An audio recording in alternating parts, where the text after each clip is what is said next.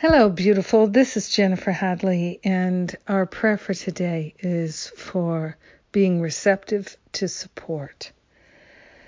Mm. Support is always being offered to us, and how wonderful it is that we can accept it, we can receive it, we can allow ourselves to truly know that there are profound levels of support always available to us. So we begin with a breath of gratitude and we place our hand on our heart and we wholeheartedly partner up with that higher Holy Spirit self and we allow ourselves to let go of any resistance or reluctance to receiving support. We are grateful that we can let go of the resistance and the reluctance. We don't have to be unwilling, resistant, and reluctant for the rest of our lives.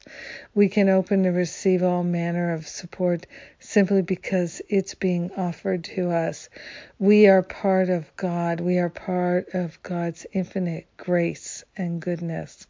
And so Spirit is offering us an opportunity every moment of every day to remember how loved we are, how beloved we are, and that nothing is too much for us. Nothing is too good for us. We are worth anything and everything because we are of the kingdom.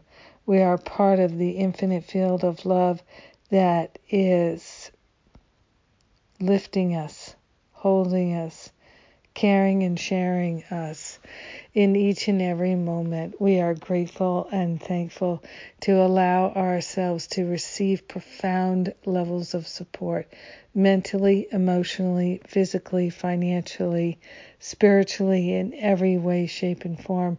We're opening ourselves to receive the support of the all good, all wise intelligence. So grateful that this is the opportunity now, and we're taking it and we're sharing it. In gratitude, we let it be, and so it is. Amen. Amen. Amen. Ah, what a blessing. Mm.